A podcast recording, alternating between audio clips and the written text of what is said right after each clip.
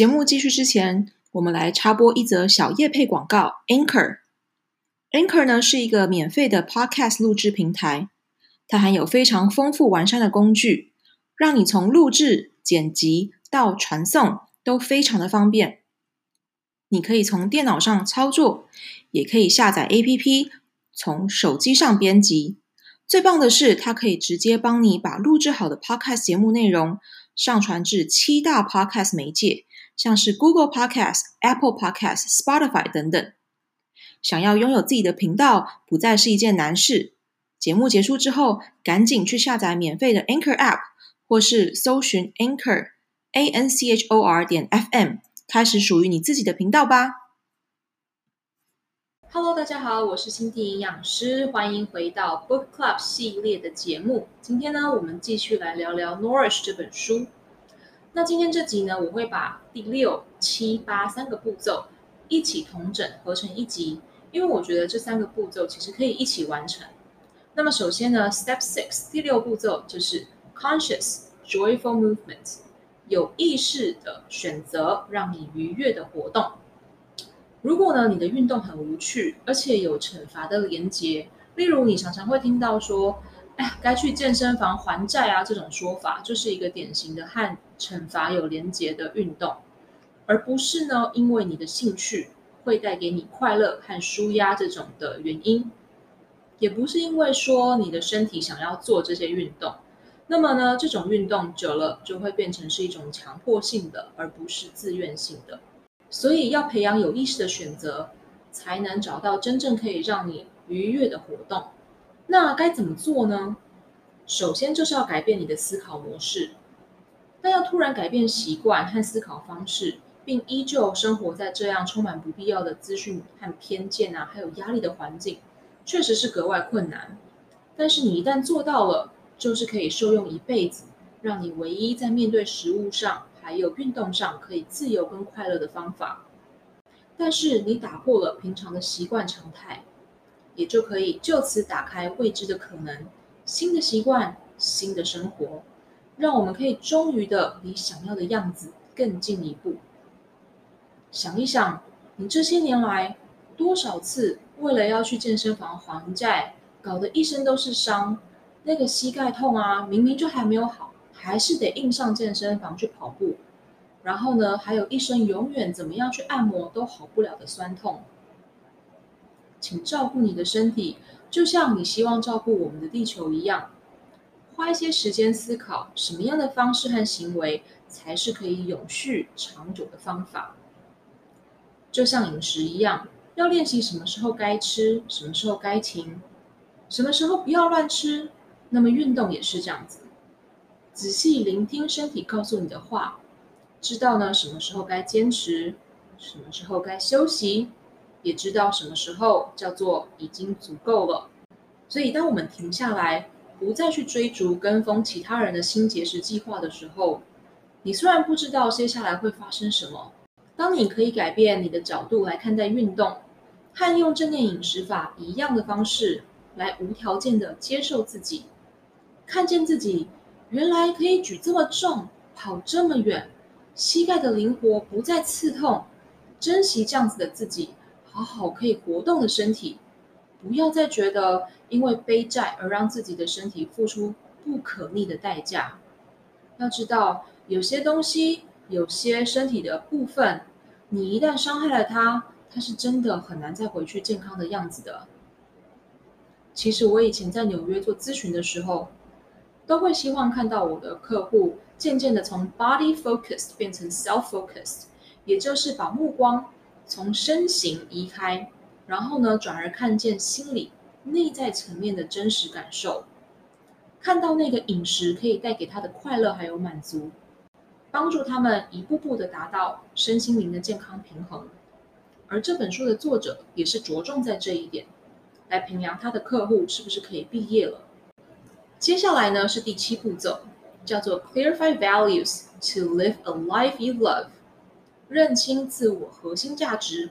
活出一个你爱的人生。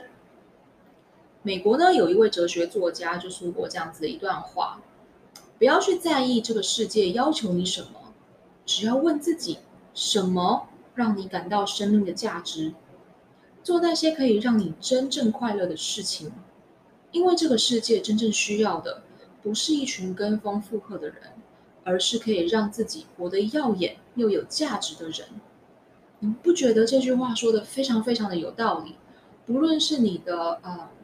职业啊，你的工作啊，你的所有的生活形态，还有饮食的部分，都非常适用。当你习惯了尊重自己身体给你的讯息之后，你在饮食、健康还有运动等习惯上做出来的决定，还有思维逻辑就会越来越清楚，因为你终于找到一个真正对自己重要、适合自己的饮食方式，也可以接受。在一起，那个与众不同的自己，不再一味的去跟风，寻求那个不存在的最佳饮食处方签，因为你的身体早就已经给你了，而你现在也终于可以听得到了。如果你要等到你达到你的理想体重，才要开始尊重、善待自己，那能肯定的就是，你永远都没有办法真正的去尊重自己。因为你的讯息和你的初衷是错误的呀，你的价值和你的身形体态是什么样的模样一点关系都没有。这种讯息呢，是要告诉你的身体，你是瑕疵品，你不够好，所以不能相信你的讯息，不能和你好好相处。所以你给的讯息我都不想听，我只想要你照着网络我认识的节食法去做，我才能对你好，才能喜欢你。你要够瘦，腰要够细，我才能真正的尊重你。你想想看，如果身体是一个孩子，你会跟他说：“你只有在考第一名的时候，我才会爱你吗？”应该不会吧。所以呢，当你有能力找到你真正的核心价值，不再受身形体重影响的时候，并且可以指出你真正的需要，了解到这个需要的用意，还有如何执行。那么，你从无条件接受自己，也就是第二步骤，到离无条件的善待自己、爱自己，就更进一步了。大家还记得这个第二步骤吗？Body acceptance, if not love。那么现在的你，不但可以接受，也可以真正的爱戴自己的一切了。最后，第八步骤，Sustaining self-care practices。能够长久维持的自我珍惜法则。这边这本书啊，一再的强调，你要找的是一个长久可以维持的习惯，而不是靠意志力去节食，或者是去靠意志力啊，你在网络上学习的一些资讯，而强迫自己做不想要做的事情。当你可以看清楚你的核心价值和你真正的需要之后，也就是完成刚刚所说的第七步骤的时候。你就准备可以创造和设计那个能够反映出你核心价值的生活，包括了运动、饮食、睡眠等等的所有生活习惯。我们确实有必要从我们错误中成长学习，但是大多数时候我们都会用很严厉的责备，还有极不客气的方式、口语、态度对待自己那个必要的成长阶段。然而，成长需要的动力是灌溉和呵护，并不是谴责。你对身边的人是怎么样的包容，那就应该怎么样的对待自己。大家不知道对于可体松这个荷尔蒙熟不熟悉？我们真正想要做的和我们觉得应该要遵守的，可能在某些时候是会完全不同的。但是，相信在反复的练习这本书的前八个步骤后，你会开始培养出新的习惯。那就是呢，先满足自己想要的食物，还有运动方式，采用正念饮食，搭配基本的营养知识，你对于运动和饮食的压力就会逐渐减小。这样子呢，可体松也会数值下降，快乐健康就会变得更简单。